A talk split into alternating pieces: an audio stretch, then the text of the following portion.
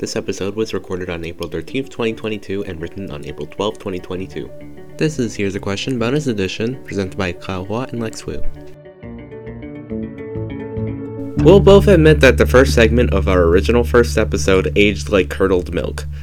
None of us knew this could happen. If you haven't seen the news recently, an armed person threw a smoke bomb and opened fire on an Astoria-bound N train. For reasons related to family, this hits especially close to us. Kyle's normal commute usually involves a stop at thirty-sixth Street. Our family in New York also uses the N train to go to Manhattan. In light of these circumstances, we've decided to follow up on our original statements regarding our commutes and transportation in general. As of the writing of this episode, the suspect in these attacks is still on the loose. But, as of the recording, the suspect has been caught. For updated information, we highly su- suggest watching your local news station or going to any credible news website. Well, at least you weren't at the station when it happened. How did it feel to receive the news that a station you passed by less than an hour ago housed a shooting? I mean, I was a bit shocked, but not, like, excessively, maybe, because, like, I didn't imagine the full extent of it.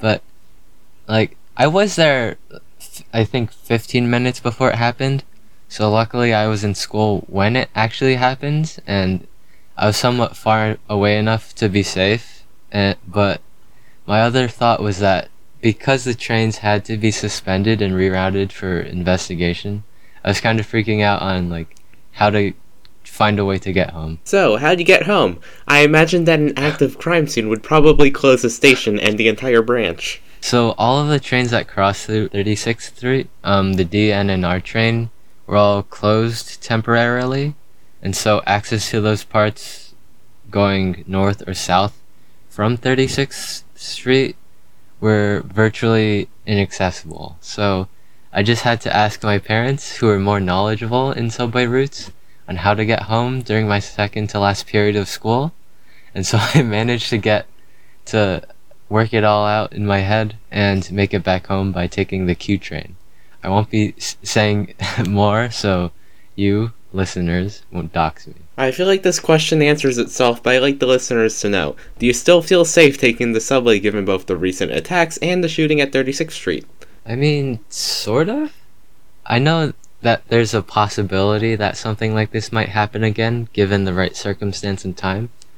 But there isn't too much for a person like me to actually do much about it.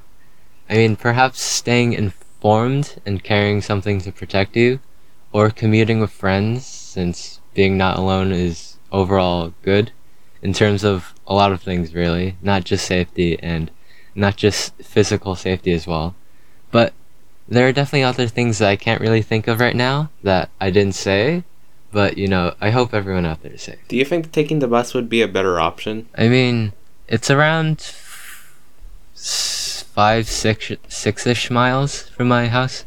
So the bus would definitely take a long time. And I feel like it might not be, for me personally, threatening enough to entirely entirely choose not to take the subway. I know that this isn't exactly the best time to say, but I'll say it anyways because we're making amends to our original segment. Yesterday I had the ride on the bus for an hour and a half, which is about an hour longer than it usually is. That isn't fun, but it's still drastically better compared to the situation in New York. Anyways, that's all we'd like to talk about on this episode.